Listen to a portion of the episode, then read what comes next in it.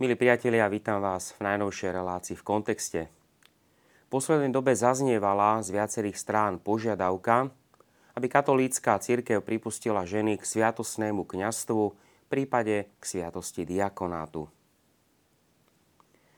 Keď v máji minulého roku pápež František oznámil zriadenie študijnej skupiny na teologické premýšľanie o diakonáte žien v rannej cirkvi, Viacerí v tom videli vplyv liberálnych teológov na pápeža. Tieto či podobné otázky sú vyvolané a posilnené dvomi prúdmi. Na jednej strane niektoré kresťanské spoločenstvá, ktoré vznikli z reformácie v 16. storočí, pripustili ženy do funkcie pastorov aj biskupov. Od roku 1992 je to prijaté aj v anglikánskej cirkvi. Na druhej strane sa opätovne nastoluje otázka, plného zrovnoprávnenia žien v dnešnej spoločnosti aj vo verejnom priestore. Niektorí začali zdôrazňovať, že toto zrovnoprávnenie by sa malo prejaviť aj v samotnej cirkvi, a to pripustením žien k pastorálnej zodpovednosti ako kňazskej, biskupskej, vysviacké. Niektorí veriaci, ako aj niektoré médiá, poukazujú na to, že cirkev by mala plne zrovnoprávniť ženy s mužmi, umožnením prijatia troch stupňov hierarchického kňastva, teda diakonátu, kňazskej a biskupskej vysiacky. Je teda cirkev skutočne spiatočnícka, keď nechce v dnešnej dobe uznať ženám právo prijať svetenie diakonátu, kňazskej alebo biskupskej vysiacky? Je to snaha kňazov, ktorí sú výlučne muži, uzurpovať si moc len pre seba? Opovrhuje cirkev ženami, Niektorí z vás sa mi ozvali mailom alebo ma v osobnom rozhovore požiadali, aby som sa vyjadril k tejto téme. Ak vás, milí priatelia, zaujíma táto téma, pozývam vás sledovať najnovšiu reláciu v kontexte. Vysvetlím v nej postoj katolíckej cirkvi a vložím tému svetenia žien do kontextu teológie a histórie.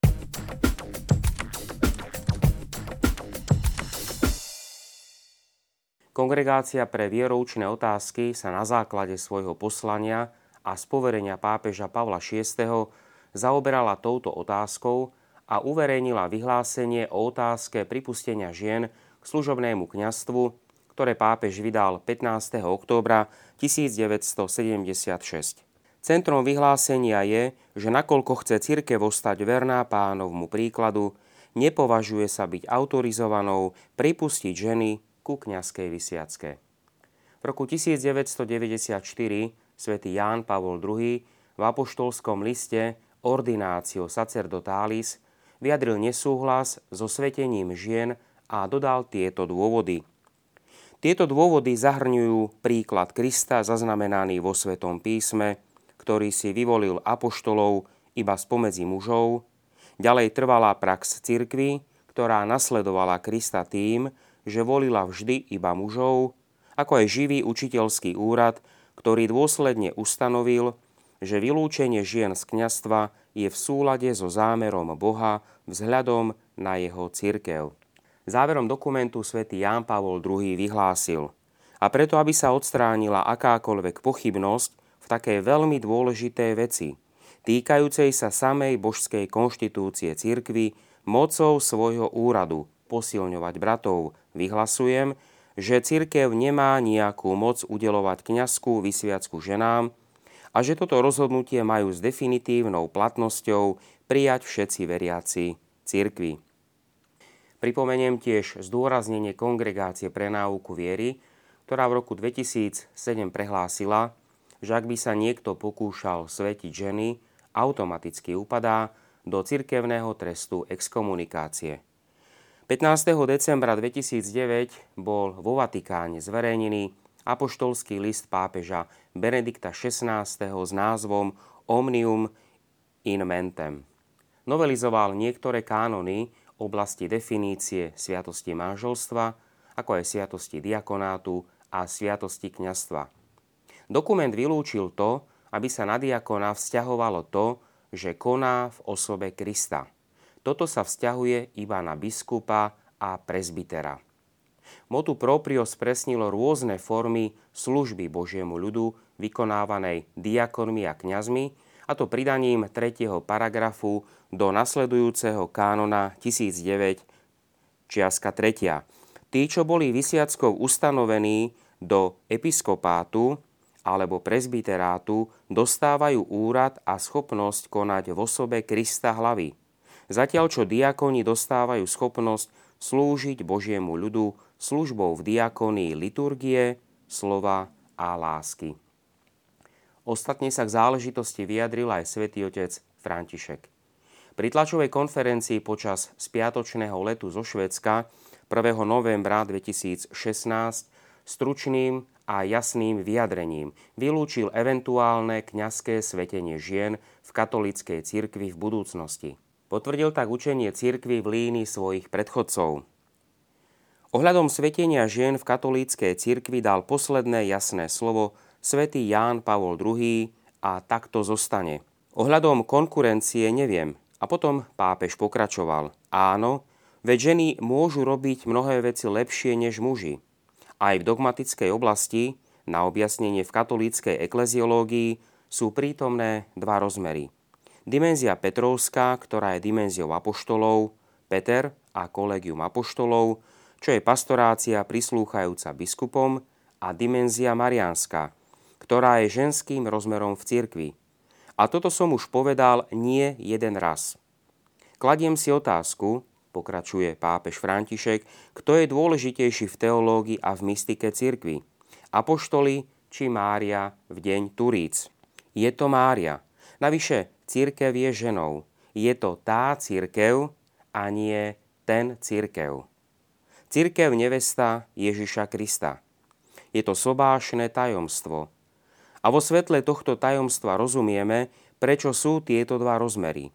Dimenzia Petrovská, čiže biskupská a dimenzia marianská so všetkým tým, čo je materstvom cirkvy, avšak v tom najhlbšom zmysle. A pápež končí, neexistuje cirkev bez tohto ženského rozmeru, lebo ona sama je ženského rodu. Čo je teda kňastvo? V zozname siedmých sviatostí sa nachádza na šiestom mieste kňastvo. Je to sviatosť, v ktorej sa pokrstenému mužovi skrze vkladanie rúk a modlitbu biskupa udeluje duchovná moc a milosť pre službu. Vieme, že v Novom zákone je jediným skutočným kňazom Ježiš Kristus, lebo len on priniesol jedinú obetu nového zákona svojou smrťou na kríži. On sám je aj obetným darom, lebo nebeskému Otcovi obetoval seba samého na vykúpenie mnohých. Túto obetu kríža urobil trvalou v obradoch svätej Omše, ktorú z jeho poverenia slávili apoštoli a potom ich nástupcovia. Odovzdanie moci a uvedenie do úradu sa uskutočňovalo vkladaním rúk a modlitbou, ako nám to pripomína citácia z prvého listu Timotejovi 4.14. Nezanedbávaj dar, ktorý je v tebe a ktorý si dostal skrze proroctvo vkladaním rúk starších. Títo sa nazývali biskupmi alebo prezbitermi a zosobňovali jednotu viery a liturgie. Boli hlásateľmi Božieho slova a predsedali liturgii. Pomáhali im diakoni, ktorých apoštoli ustanovili pre službu chorým a chudobným, ako nám o tom píšu skutky apoštolov v 6. kapitole. Preto dvanácti zvolali zhromaždenie učeníkov a povedali, nie je správne, aby sme zanedbávali Božie slovo a obsluhovali pri stoloch. Preto si, bratia, vyhliadnite spomedzi seba sedem osvečených mužov, plných ducha a múdrosti a na túto službu ustanovíme ich. My sa budeme celkom venovať modlitbe a službe slova. Na záver zdôrazním, že nik nemá právo prijať sviatosť kniastva. Je to Boží dar, ktorý môže byť udelený kandidátovi potom, ako bol náležite preskúmaný zodpovednou cirkevnou autoritou. Platne môže prijať túto sviatosť iba pokrstený muž. Aké sú teda dôvody cirkvy?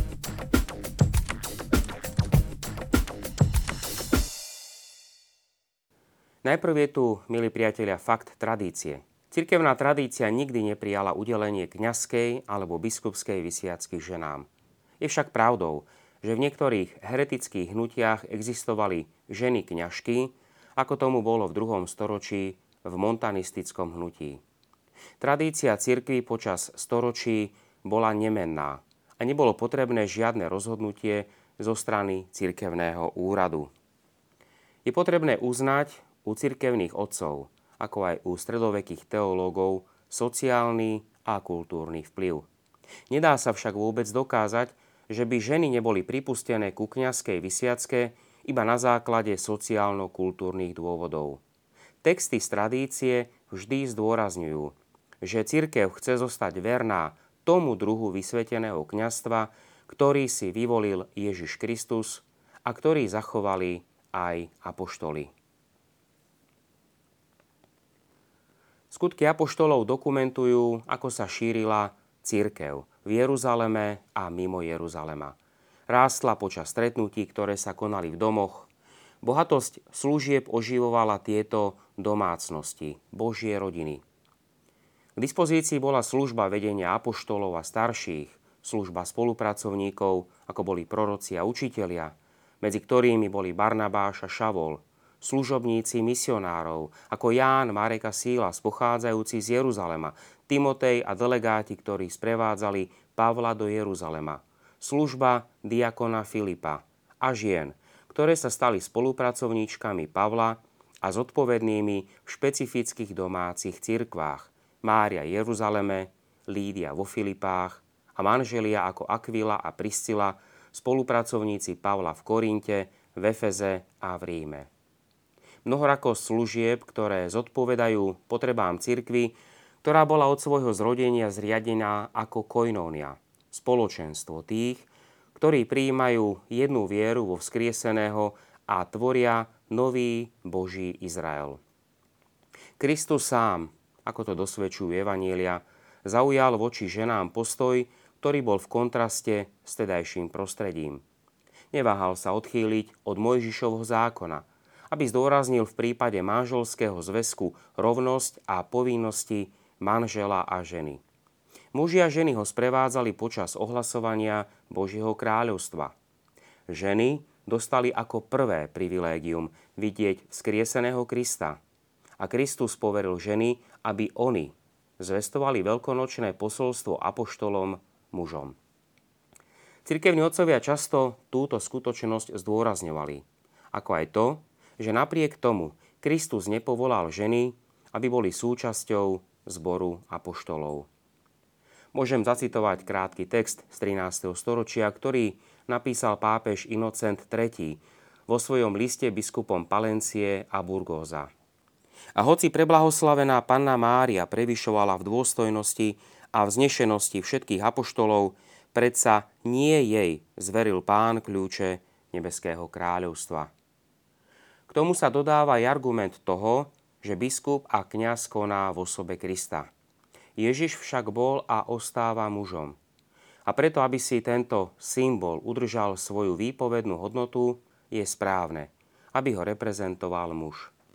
Toto však nevyplýva z akejsi nadradenosti muža, ale zo skutkovej rozdielnosti. Komunita apoštolských čias ostala verná tomuto Ježišovmu postoju. Texty Nového zákona nám poukazujú, že apoštoli pridružili ženy k spolupráci v evaníliach. Ako to máme v skutkoch apoštolov v 18. kapitole. Keď ho Pavla počuli Priscila a Aquila, vzali ho k sebe a dôkladnejšie mu vysvetlili Božiu cestu. Prípadne v liste Filipanom v 4. kapitole aj teba, verný spolupracovník, prosím, pomáhaj im, teda Evódy a Syntache, veď oni sa so mnou borili za evanielium. Napriek tomu nie je dôkazu, že by pomýšľali na to, aby im udelili kňazskú vysiacku. Tradícia považovala Ježišov postoj a postoj apoštolov za normatívny. Môže sa síce namietať vplyvom prostredia a doby, ktorá mohla byť dostatočne silná, aby ohraničila niektoré postoje.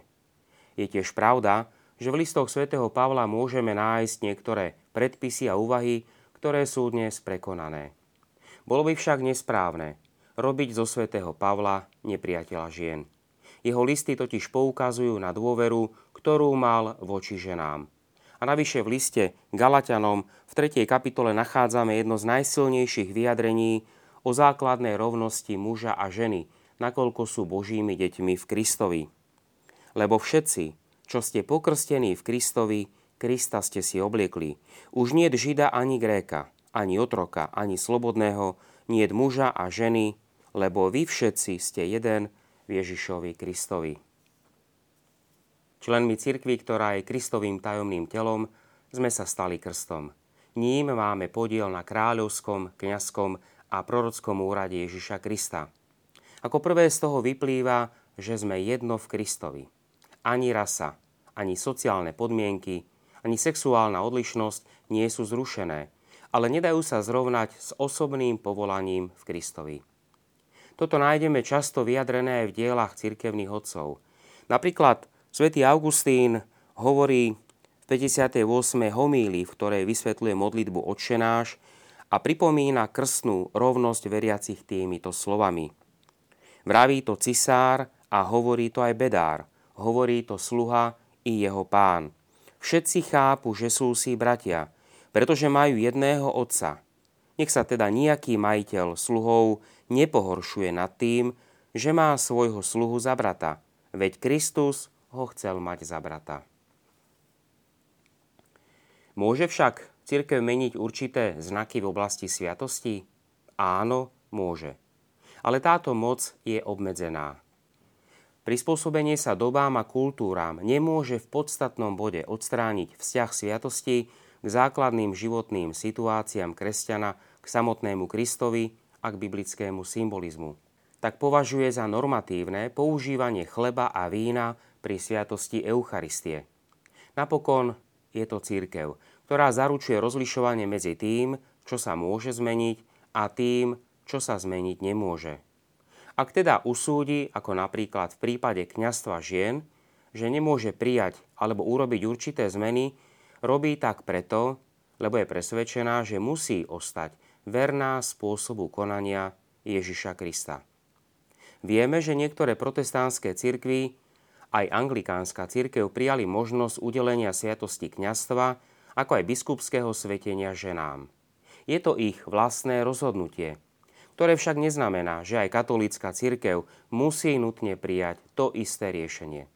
Každá církev má svoju vlastnú platformu, ktorá tvorí jej identitu.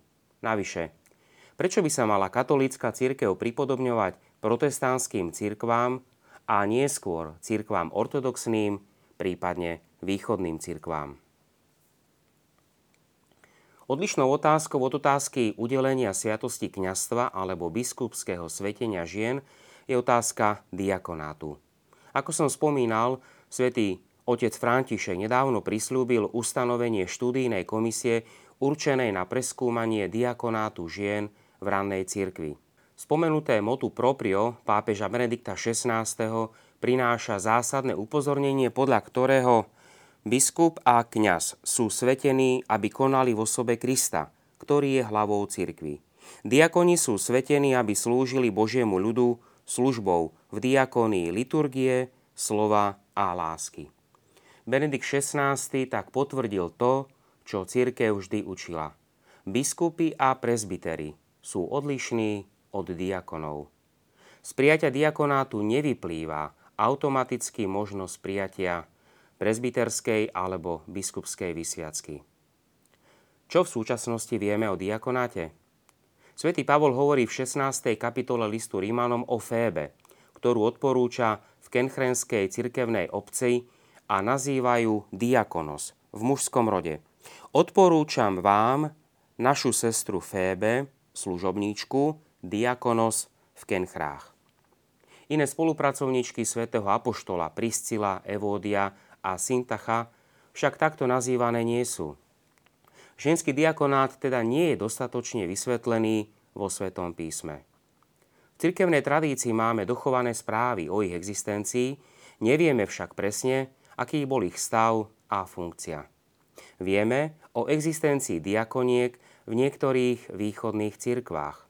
Niektoré z nich, napríklad síro-antiochíska tradícia, pripúšťali vysiacku a iné nie. Úlohou bolo pomáhať pri krste dospelých žien, sprostredkovať styk biskupa so ženami, ktoré žili v pohanskom prostredí, starať sa o choré a chudobné ženy a nosiť im sveté príjmanie. V histórii úlohou diakoniek bolo tiež krstenie dospelých žien, roznášanie Eucharistie, charitatívna činnosť a tak ďalej. Diakonky sa vytratili najmä vďaka tomu, že ich činnosť si nevyžadovala toto svetenie a mohli ju vykonávať aj laici či lajčky. V rímskej latinskej tradícii nikdy neboli ustanovené diakonky. Je dôležité však pripomenúť, že debata sa celkovo pohybuje aj okolo témy, či v prípade diakonátu žien ide o sviatosnú vysiacku, alebo o požehnanie, alebo ide o sveteninu. Druhým problémom je správne pochopenie teologického pojmu svetenie a sviatosť. Toto slovo má totiž v katolíckej cirkvi chápanie, ktoré mu určila stredoveká teológia. V ranej cirkvi mal však pojem sviatosť veľmi široké chápanie. Napríklad milánsky biskup svätý Ambrós nazýval obrad umývania nôh novopokrsteným veriacím sviatosťou. Nazvať ustanovenie diakoniek sviatosťou teda môže znamenať v histórii cirkví, ako aj v iných cirkvách, veľmi veľa skutočností. Tieto nie sú dostatočne vyjasnené. Aj preto pápež František uznal potrebu ustanovenia štúdijnej skupiny, aby túto komplikovanú históriu preskúmali. Pápež František je teda verný línii predchádzajúcich pápežov Pavla VI, svätého Jána Pavla II, a Benedikta XVI. Úlohy a služby žien v cirkvi sú dnes širšie, ako kedysi diakoniek a dá sa povedať, že na základe kňastva spoločného všetkým veriacím, na ktorom máme účasť sviatosťou krstu, sa otvárajú ďalšie možnosti. Napríklad, ráno cirkevné texty zakazovali ženám krstiť a vyučovať. Dnes ženy čítajú pri svätých homšiach, vysluhujú sviatosť krstu, roznášajú sveté príjmanie, nosia ho chorým, vyučujú na teologických fakultách, spravujú cirkevné záležitosti. Veta svätého Pavla, aby ženy močali na zhromaždení, ktorú nachádzame v prvom liste Korintianom v 14. kapitole, dokazuje hlavne to, že tam ženy boli prítomné, čo bola dlho nepredstaviteľná vec napríklad v našich parlamentoch. Emancipácia žien sa začala s kresťanstvom a napriek pokroku nie je zďaleka ukončená. Z obdobia ranej cirkvy máme množstvo žien, svetíc a mučeníčok, ktoré boli uctievané. V stredoveku viaceré ženy vládli nielen kláštorom, ale aj mužom. Ponižovanie ženy začalo za renesancie. Musíme si však, milí priatelia, dávať pozor na pozostatky heretického jansenizmu, ktorý bohužiaľ ovplyvnil mnohých veriacich. A tí potom videli iba jediný hriech, hriech tela, a ženu pokladali za jedinú vinničku.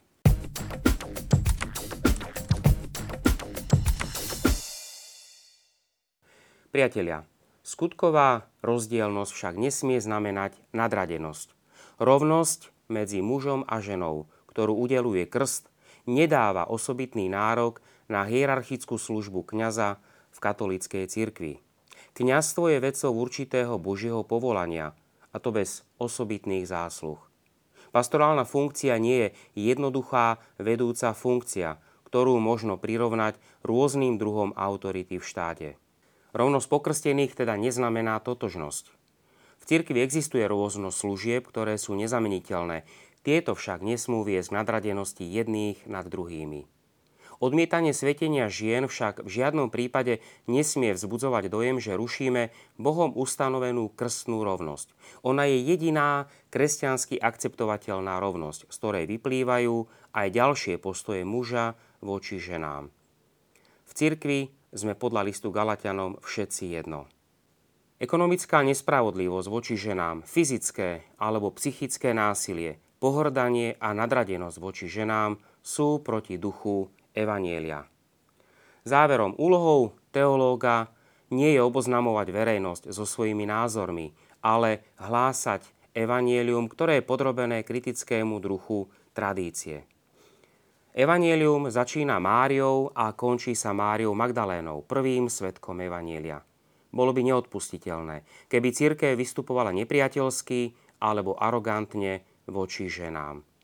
Záverom poviem toľko, že problém udelenia hierarchického kňastva ženám, prípadne diakonátu, je vo svojej podstate problémom autority. Má církev slobodu interpretovať svoju vlastnú históriu, ktorú by veriaci mali prijímať ako niečo dôležité pre ich život, alebo je sekulárny svet rozhodujúci pri určovaní toho, čo sa má v cirkvi veriť a čo sa má prijímať. Milí priatelia, ďakujem za vašu pozornosť. Ak máte ďalšie otázky súvisiace s touto témou alebo s inými témami, budem vám ďačný, ak nám napíšete.